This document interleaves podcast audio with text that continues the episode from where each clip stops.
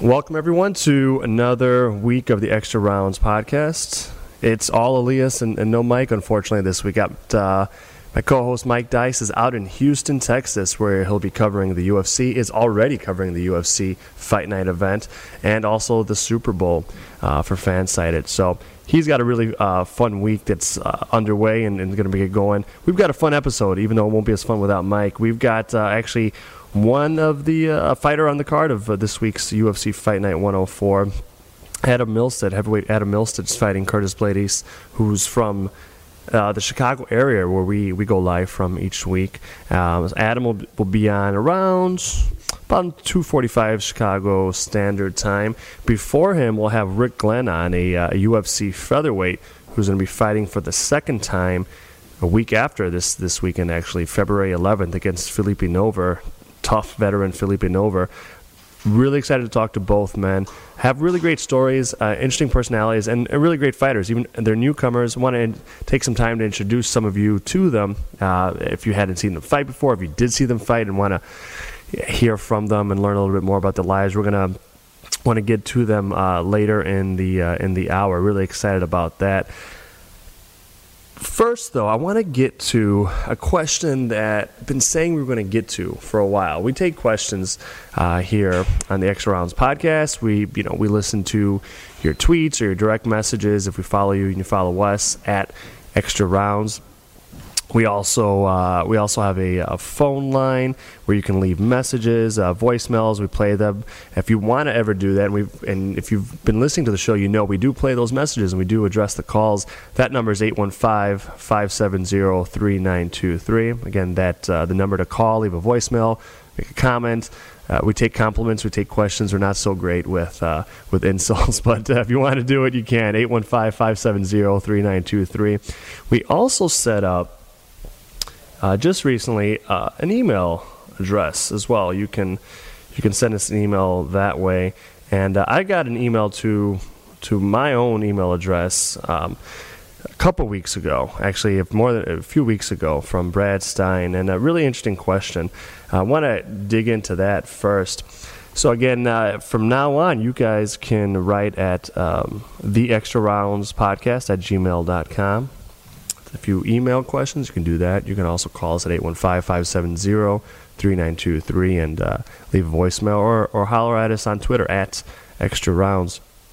So, Brad, Brad Stein uh, from Chicago writes Hey guys, finally listened to your podcast in full today, and this is a few weeks ago, and learned a lot, especially from the interview with Alan Jouban. Question I feel like striking is dominating in the UFC these days Partially, this is a reaction to the Nunes Rousey rematch.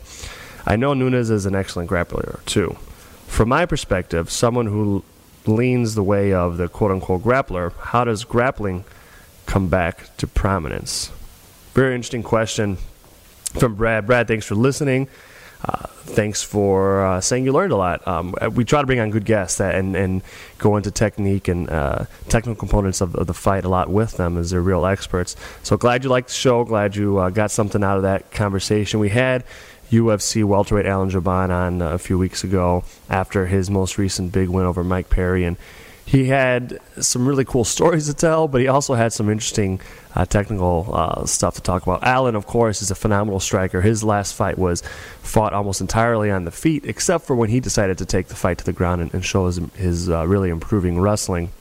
So that fight, Brad says, that conversation, and also Amanda Nunes really tuning up Ronda Rousey on the feet, in their last fight uh, when she she beat Ronda pretty pretty fast. Um, via knockout or T- TKO, I should say, that got Brad thinking about grappling, thinking about how grappling back in the day used to really dominate. Grappling in many forms, back to you, uh, perhaps Royce Gracie winning the first couple UFCs uh, with submissions uh, on the mat, taking it to the mat, and and really outclassing people who didn't know anything about it, or or other types of grapplers like uh, say a Dan Severn or Mark Coleman taking people down to the mat on their terms and, and really dominating, not always with submission holds, though sometimes with submission holds, but a lot of times with some nasty uh, headbutt strikes uh, and just pressuring control as well. Uh, Brad wonders if that time of grappling dominance has gone away, he seems to be thinking it has, and how it could po- we could possibly return to that as a grappler himself. It sounded like, well, first thing I want to point out is the grappler and grappling skills and style have not fallen out of favor in modern mixed martial arts. We have a host of. Let's look at the top level. Let's look at like champions, top contenders, things like that. We got, let's say, in the light heavyweight division, off top of my head, we got the champion is Daniel Cormier. He's an Olympic wrestler, right? That's his base. Um, before him, John Jones, also his base was in wrestling. Anthony Rumble Johnson, top contender. Yeah, he's a knockout artist now. He started in wrestling. Uh, Amanda Nunes, like like Brad pointed out, yeah, she's doing really great with her striking. But she started off as a grappler in judo and Brazilian Jiu Jitsu. Um, Stipe Miocic, the heavyweight champion, great boxer, started out as a wrestler. Tyron Woodley, the welterweight champion, absolutely a high level wrestler, right? Uh, Demetrious Johnson, the flyweight champion, started as a wrestler as well. So we're not seeing grapplers go away or even cease to be dominant uh, in modern mixed martial arts. Um, we are seeing a ton of grapplers who learn to strike, right? And the importance of that, even if it's unseen in a particular match, the importance could be any number of things, but it could be this too. It could be um, someone who is a phenomenal striker, uh, but but started off as, as a grappler. It's say Daniel Cormier. He's he's uh, he's an excellent striker now, in my opinion. Um, it's, it's, not my opinion, but I think he's I think he's one of the best strikers in my opinion out there, most diverse strikers. Um, he can use a fight. Uh, he can use his wrestling in reverse, so to speak, the way Chuck Liddell used to do, where even if I'm not interested in taking you down and putting you on your back, even if I want to make this a stand up striking fight, I'm going to make sure that you don't take me down by using my, my takedown defense, which is a, a wrestling skill. Defense is the other side of the coin and, and just as much, just as important in grappling as, as the offensive side. So we're seeing a lot of grapplers who learn to strike. Modern mixed martial arts turned away from being a style versus style, a singular style versus singular style type of matchup.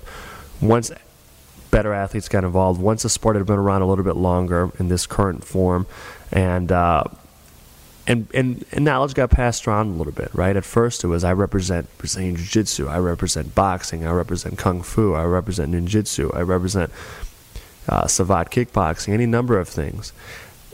Once we all saw what happens in, in free fighting, we all started learning everything, right? Martial artists started learning, smart ones started learning everything they could then it just by uh, sheer evolution osmosis it stopped being individual style versus individual style. So then it becomes about matchups. It becomes uh, uh, like anything else. In boxing everyone knows all the punches right? It's it's it's uh, your physical attributes your skills your your talents uh, your reflexes in conjunction with strategies and game plans that, that determines how that matchup uh, looks and how you perform in that given night determines how, you win so what i'm saying is it's about matchups now between athletes and between particular fighters more than it is about uh, particular styles. So you're not going to see one style dominate more than the other. Even saying something like, um, oh, we got behind me here, we got a little problems with the. Uh, there we go. Cool. I just noticed. I don't know how long it's been going. Thanks, Rich, for fixing that. We had little uh, logo problems behind me. Um, but we're not seeing, even speaking of striking dominating, if it is, it, it's a pretty broad generalization, right? Because there's different striking styles. There's Muay Thai kickboxing out of Thailand. There's the Dutch kickboxers who combine Muay Thai uh, with uh, w- with karate styles out of Japan and, and, did their own thing. There's there's the reemergence of so-called traditional styles like Taekwondo or different styles of other karate um, that we're seeing used by the likes of Conor McGregor or really a whole host of people, Stephen Wonderboy Thompson. Um, so striking itself is, is not some monolith. It's a really broad spectrum. Uh, it's a blend of a lot of different styles, right? So we've gone away from style versus style by necessity. Beyond that, there's a real structural component, and this to me is really the biggest thing because everyone learning everyone else's style. Um, that that still, in my mind, Brad and everyone else wouldn't really stop the dominance of dominant grapplers in a fight alone, in my view. So, in addition to people getting better as athletes, people getting more knowledgeable as martial artists, we've had serious changes, significant changes. Whatever you think about them, they're absolutely seismic. Um, the rule changes we've had and the parameters we've had in mixed, mixed what we now call mixed martial arts, or we used to call no holds barred or vale tudo in, in uh, Brazilian Portuguese seismic changes in the parameters of, of, the fight and the rules of the fight and uh, what we agree uh, a fight consists of. So new, newer fans may not remember this uh, or be really aware of this, but the rules are very different, and, and the structure of a fight really affects the game plans and the strategies and the tactics that fighters will be successful with. It's not a matter of just their style alone. They're operating within a system um, that encourages or discourages certain types of techniques or, or, or, tactics. So things that we haven't always had that now I think we take for granted. We assume they have to be this way. Rounds, round length, of five minutes, right? Stand ups, clinch breaks, separating fighters along the fence or anywhere while they're wrestling and try to get a positional advantage on the feet or score a takedown, separating them before they get to do that standing them up and separating them when they're working for things on the ground, or biding their time, like happens in, in any other sport as well. Um, things like the introduction of clinch breaks, stand ups, which are a cultural thing. They're not mandated in the rules. Uh, things that are mandated in the rules are rounds, round lengths, um, uh, things of that nature. Um, back before those those things were in place, grappling, we saw grapplers dominate um, with less diversified fighters. Um, so I, I, I believe the the more liberal, the less strict rules are in a fight, the more likely uh, the person with a with a grappling advantage in a match, if they if, if one person does have it over the other, is more like uh, the more likely they are to, to win that fight.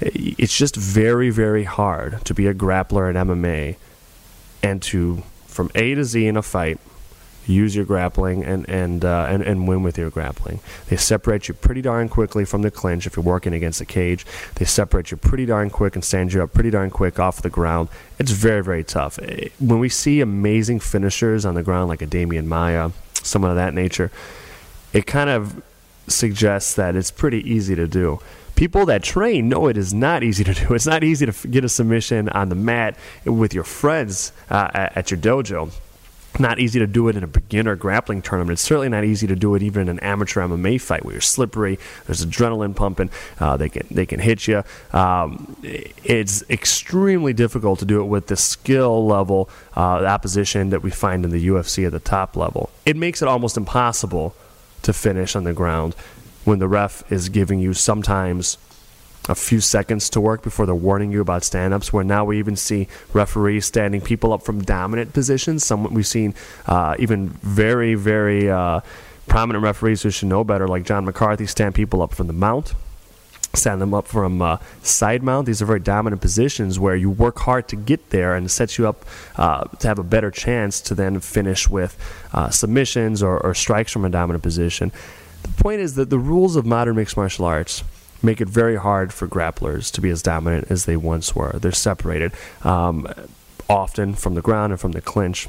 So they have to strike, and that's why you see smart striker, uh, smart grapplers, uh, grappling-based fighters like Daniel Cormier, Demetrious Johnson, Stipe Miocic. The long, long, long, long list of people that we, we, you know, that it goes way beyond the folks we even mentioned off the top we see them learning to strike, right, and having to use their wrestling largely as punctuation marks at certain points in a fight, maybe to, to end a round, uh, to have a, a, real make an impact in the judge's mind, or, or to use their wrestling, uh, their grappling defensively to stay out of trouble, right? To stay off their back, stay out of a submission hold.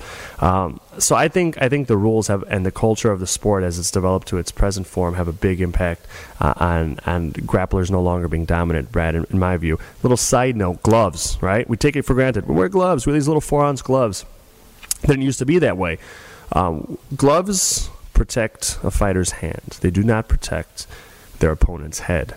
Um, they might make superficial cuts less likely. They certainly do not protect the brain. If, if that were true, we wouldn't see an average of 12 deaths a year in, in organized boxing in the U.S. alone. Um, to say nothing of, of non-organized fights. The the blunt trauma that happens from a punch to the head, kick to the head, it, it's not really uh, from a tackle, a spearing tackle in, in football um, as well. We won't really get into that, but scientists um, have studied football as well and said, you know, the helmets really don't protect the brain. The, the blunt force trauma is not really cushioned by by uh, a little bit of padding around the hand, around the head. Um, and when you wear a, a glove, when you wear when you're taped up, these fighters in the UFC they're taped up usually, um, and then they're gloved up. I tell you, um, even just with amateur tape job that I've had for fights of mine, you feel like you can punch through a wall. Uh, I've been in situations of fights where I'm been I got lucky, right, and I was on top, and I was able to punch my opponent a lot in the head, um, all over the head. The head's very hard. With that wrap job, I didn't feel anything. Tried doing that I'm not saying I have or I haven't, but try doing that with a bare fist. It's very, it's it's it's a prohibitive thing. The pain, the risk of injury with all the little bones in your hand when you're when you're not wearing a glove is a prohibitive thing. What I'm getting at is back in uh, old um, old MMA days where they were gloveless, you didn't want to throw a Nick or Nate Diaz 200 punches for every you know round or two. You just couldn't. You'd break your hand, right? You had to grapple more. Again, the, the, the structure of the sport at that time kind of encouraged certain game plans. The structure of it now with the rules, the culture, and even the equipment and the gloves, I believe, have a big impact. When you when you taped up real well, um, and you're gloved up real well, you feel like, and you certainly uh, feel empowered to, to throw a lot more strikes. So there's a lot going against the grappler. Uh, to say nothing of the gra- the grappling, the gloves, um, kind of difficulty, uh, increased difficulty of slipping in for chokes and things of that nature. It, it's tough. The rules, the culture, and the equipment even have changed in MMA so that grappling isn't uh, isn't as easy to impose uh, as a will or as a strategy. The many strategies therein um, they used to be. So, you know, Brad, thanks for the question and thanks for uh, for getting that discussion started. Everyone's either going to be happy that you got it started or mad at you for, for my rambling. But it's a really interesting thing.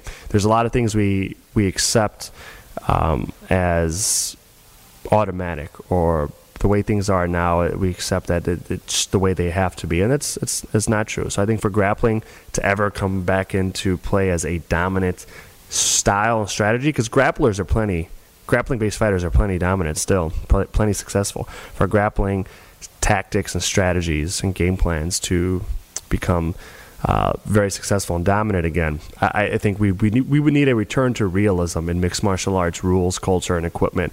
Um, a return to realism um, that lets pe- lets us all see what works in a, in a real fight. Uh, I, I, usually bet on the superior grappler in, in, in real fights. Why is a whole other reason, a whole other conversation. Um, we're going to go uh, next to Rick Glenn, UFC featherweight fights February 11th at UFC 208 versus Phillipe Nover. Let's see if uh, Rick's uh, available. I'm going to give him a call here in a moment. Bear with me, please, as we do.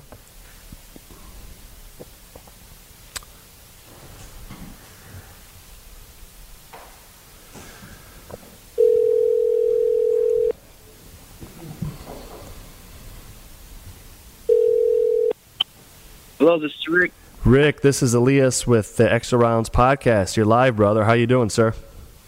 Hi, doing great. Thanks for making time so close to your fight. Really excited to have you on.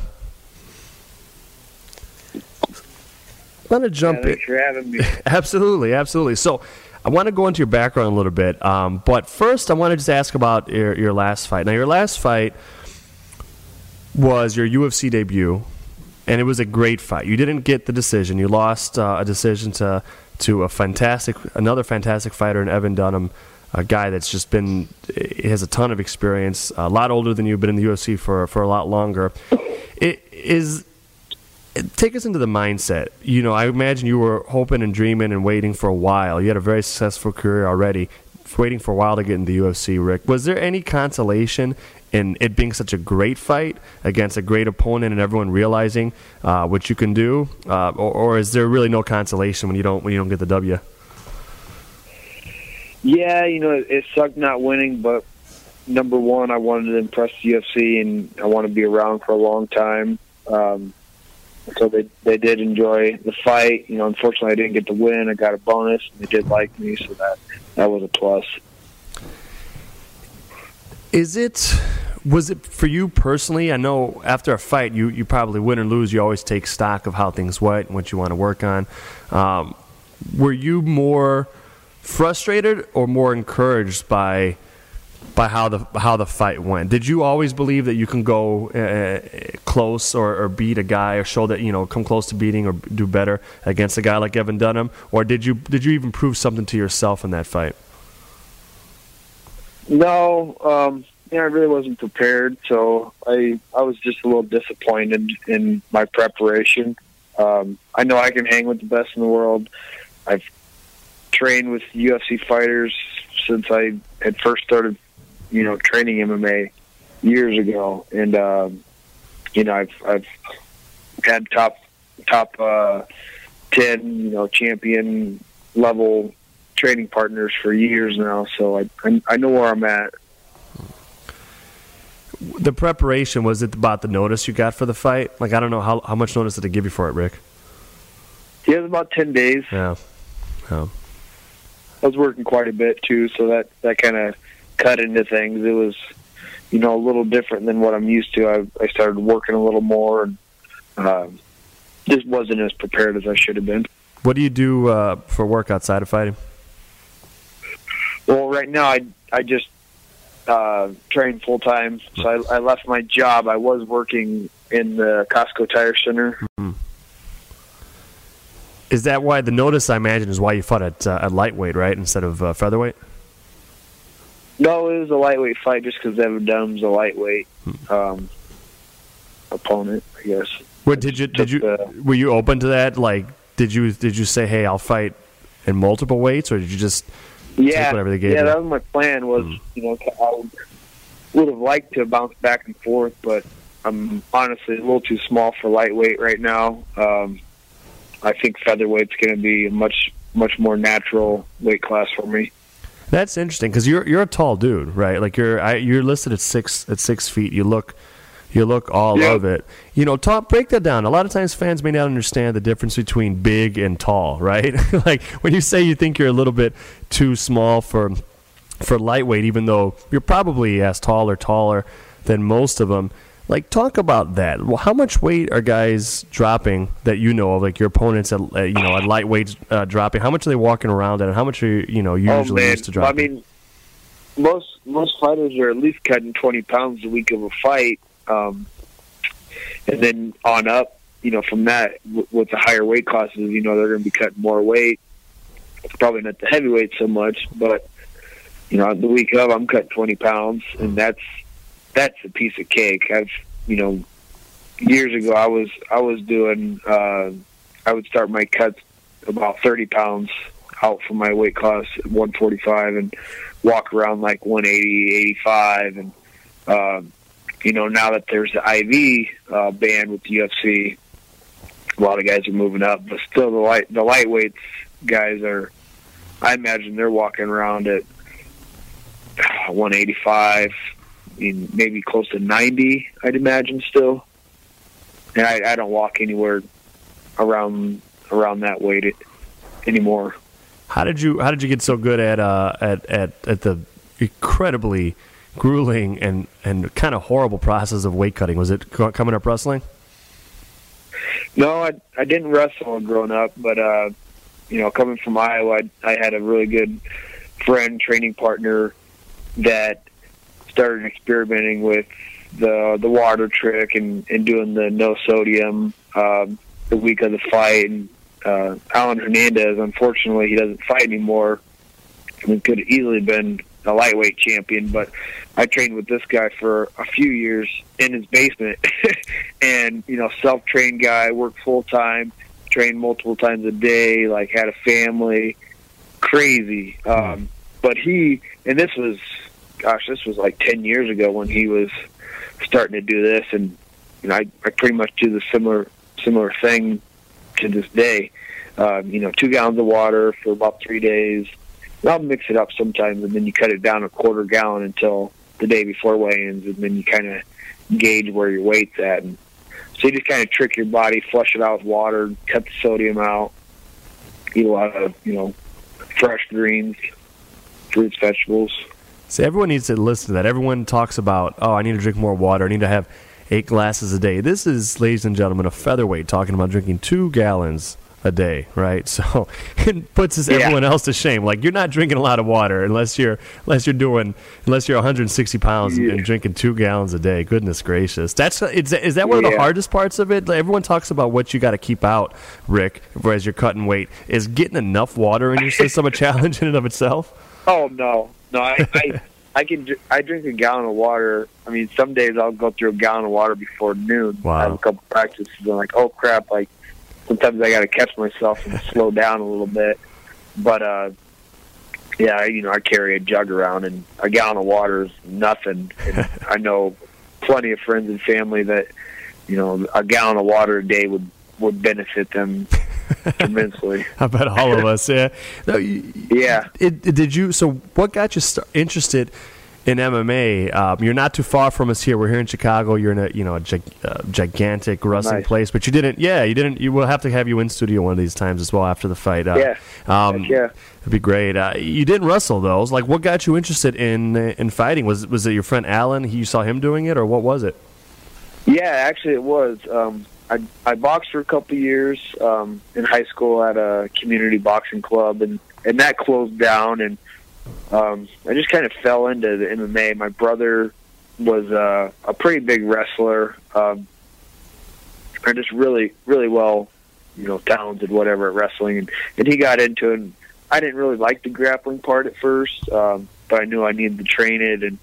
Uh, so I was kind of behind the scenes for a couple of years, working some shows and helping some promoters out, run run these events, local MMA events, and you know, seen a lot of stuff behind the scenes and at shows. And I knew, you know, it was, it was interesting. I wanted to do it, and eventually I I did. You know, short notice, couple hour uh, notice fight I took and made a hundred bucks and and was hooked ever since then. That's all right. So we we can't gloss over that. That's so cool, and there's so many Yeah. cool. Sto- there's so many cool stories like this. They, uh, we Clay Guida, a friend of the shows. I remember the first time he ever took a fight. Uh, it was he was there to watch his brother Jason. He was like.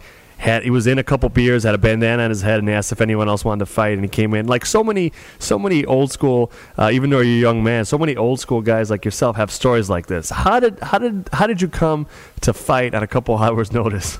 The first Oh, yeah. time, Well, the I- first time. it was actually I I, I really needed the money. It, was only a hundred bucks, but I'm in high school, you know, a high school kid. Like, oh man! I, so I called my girlfriend, my wife now. Um, she got my my gym bag ready, and I actually left work like an hour early to to make it there, and changed in a uh, bathroom stall, and they didn't even have a a locker room area. I just stretched real quick, and and then I was up, and as I was like walking to the cage luckily my uncle and my brother were there at the show and they're like what are you doing? I was like i'm fighting this.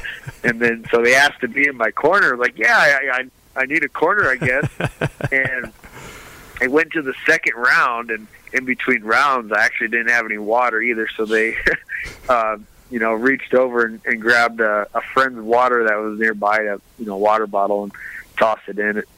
And uh that, yeah So were you helping The, uh, put this show on, and then they just needed a guy fell out, and they needed another guy? Like, how did that even come about? Who No, I, offered to you? I was actually. It was a promoter that I I knew, Tyrone Roberts. Hmm. Um, he fought in the UFC once, way back when. But uh, I knew him, and he hit me up, and I was I was working at Staples at the time in the furniture department.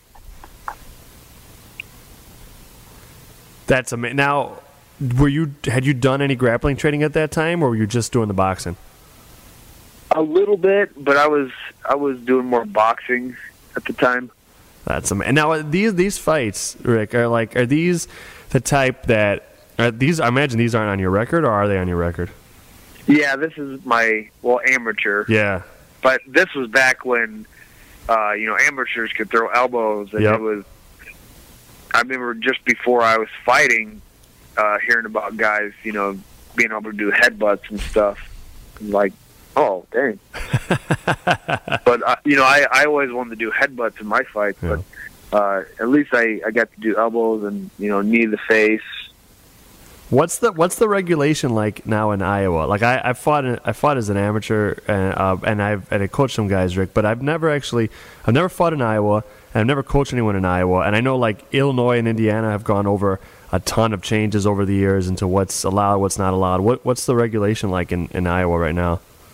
Yeah, same. It's uh, unified rules now, mm-hmm. but they they've came a long way just within the past five years. Uh, you know, amateurs aren't allowed to to elbow, knee to the face, um, no ankle locks. They the big thing is no that kidding. they do for uh, medical testing. Yeah, right, right. Started they they didn't even do any blood blood work. Like I couldn't imagine fighting without having my opponent get blood work done now. Isn't that crazy? I remember even even my uh, my first my first two fights they were just like they were just like smokers, you know, so they weren't legal. The first one I ever had actually it got shut. The whole event got shut down by police like three three of fights after mine. So I lucked out. Luckily they put me low on the card. Wow. But, yeah, isn't that funny? But like, but you know, I was thinking yeah. later. You don't think about it in the moment. I never took anything on a couple hours notice, but the first one I took on two days notice. But you don't think about it. I remember there was no rules meeting. There was no. There's certainly no blood testing. There was a doctor that basically yeah. checked if I had a pulse, and then I, I, realized later I'm like I could have like if I was so inclined, and I never was. My team would have never been either. But I could have put whatever I wanted in my gloves. I could have loaded them up, like you know. Oh yeah. it's a it's a it's a crazy time. At the time, were you were you even did you have any pause as a high school kid to even get get scared, or you were like, no, I want to scrap, I want to make some money, and you didn't really think about the dangers at all?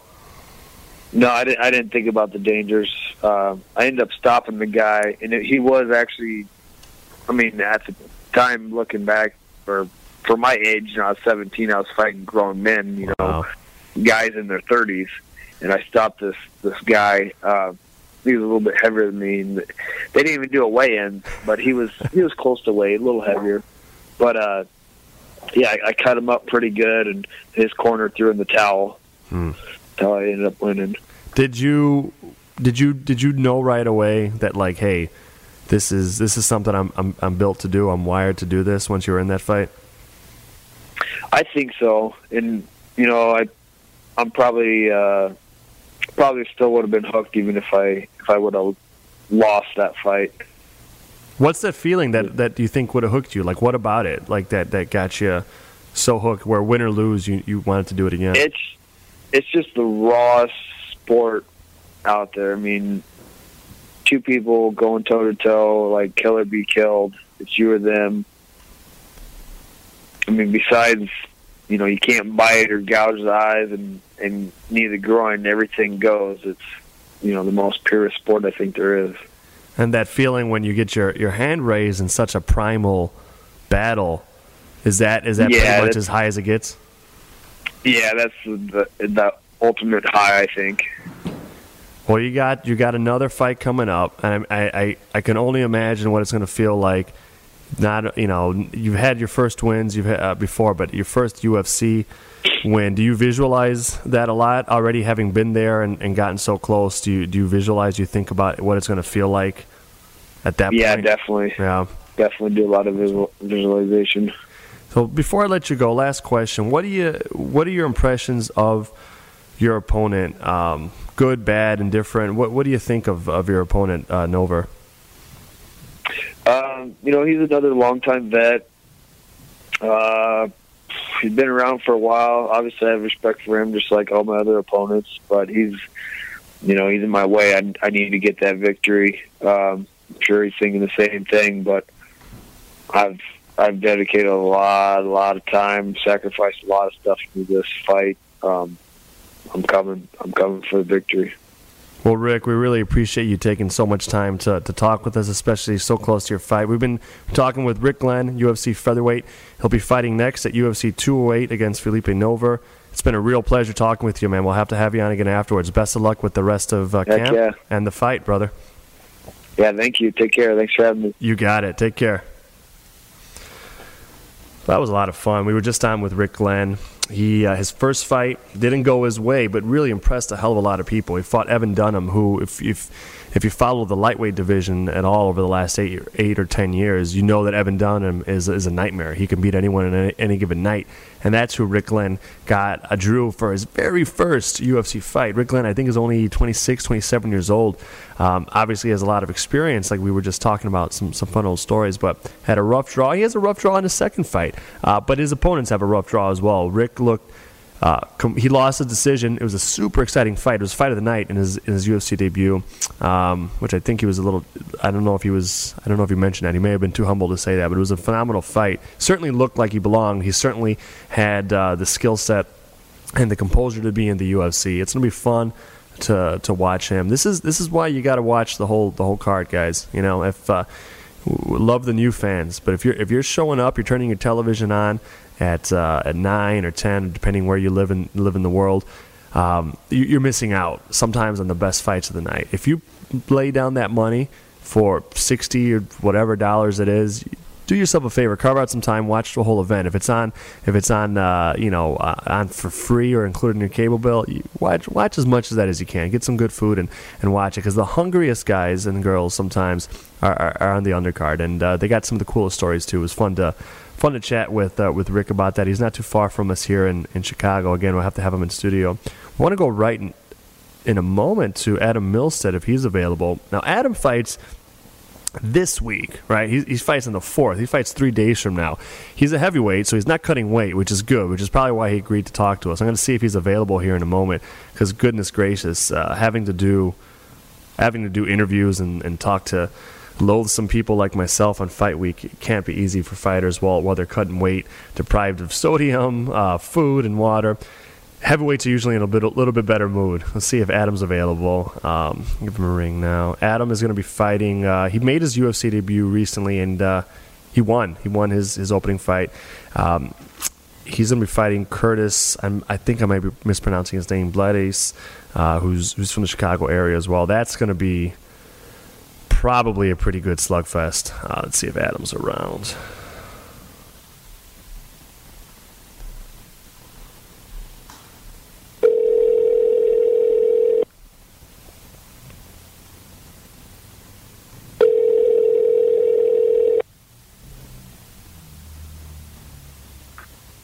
Hello. Hey Adam, this is Elias with uh, Extra Rounds Podcast. You're on live, brother. Hey, how's it going, man? How are you? I'm doing well, man. Really, really excited to talk with you, um, and really honored that you're talking to us so close to to your fight. I was mentioning that uh, the heavyweights, you know, there's a lot of stress, but the heavyweights are not as not as grumpy as, as other people because you're not at least you're not cutting weight, right?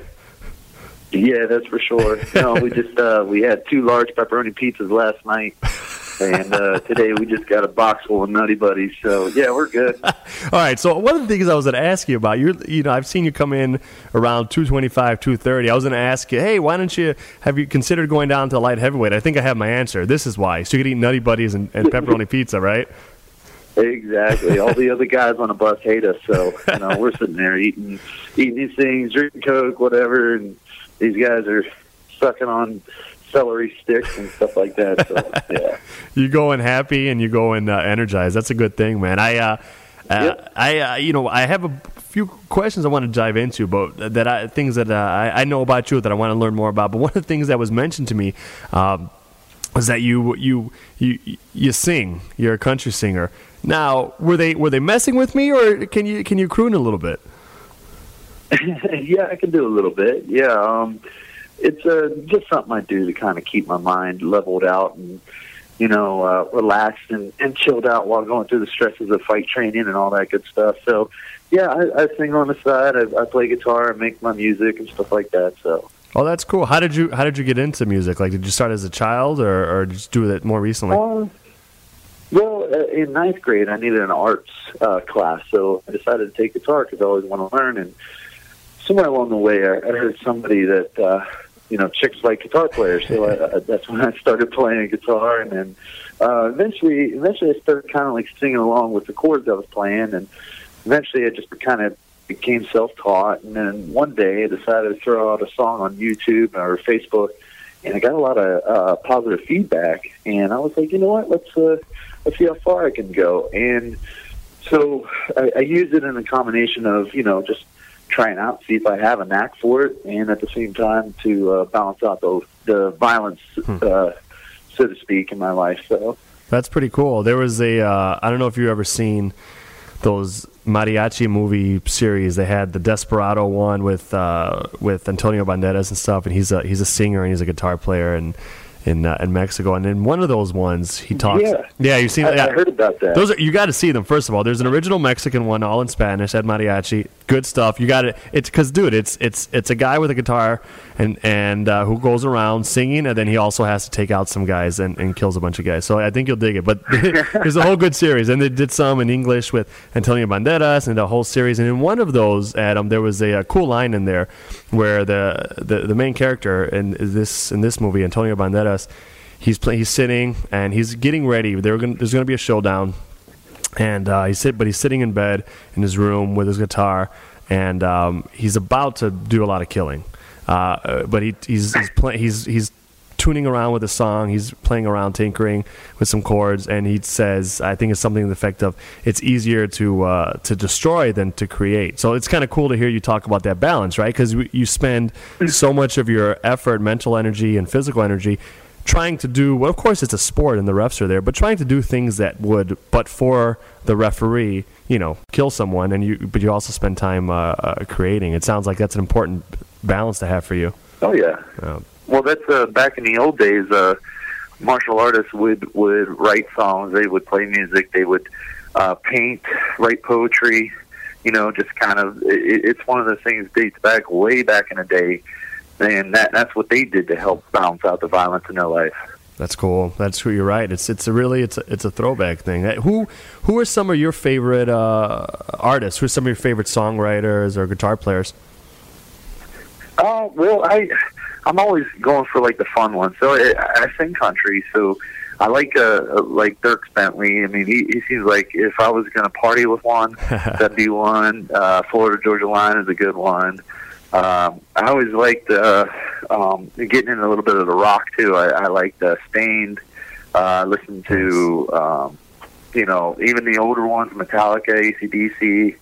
Uh, Guns N' Roses. I'm all over the place, man. It's if it sounds good, I listen to it. So i dig it but I dig um, it. I, I, right, I, I, I really like country because uh, a lot of what I do uh, kind of revolves around the lyrics of a normal country song, so kind of fits into my lifestyle. That's pretty cool. Would uh, you gotta you gotta get yourself a, a title fight? So you could have uh, Aaron Lewis come and sing you out like he did for uh, Chad Mendes one of these days, right?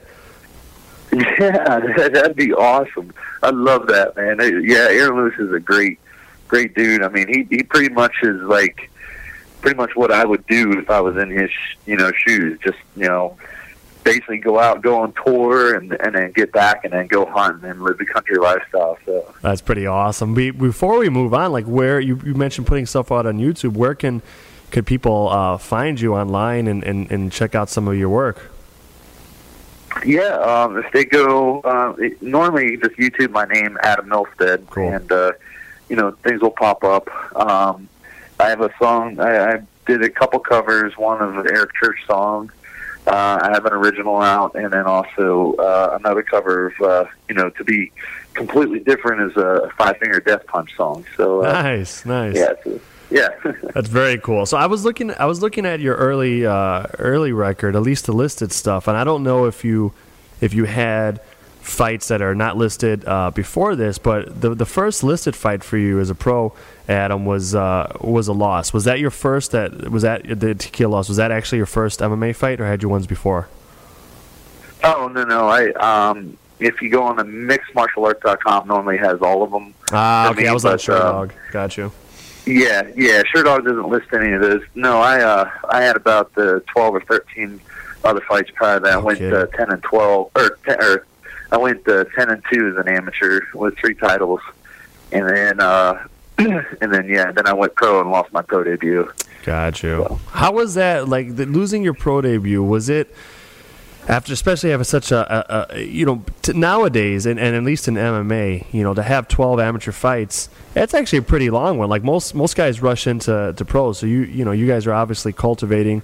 You know, it seems like you're cultivating yourself, getting experience. To to lose the first pro one, was it was it tough mentally for a while? Uh, yeah, um, but it was I think the driving force I needed to really uh, push forward and and and start training like a professional. You know, and it was uh, it was a wake up call for me. Um, you know, you can't go out there and think you're going to do some flashy kicks, and uh, you know think you're going to do something.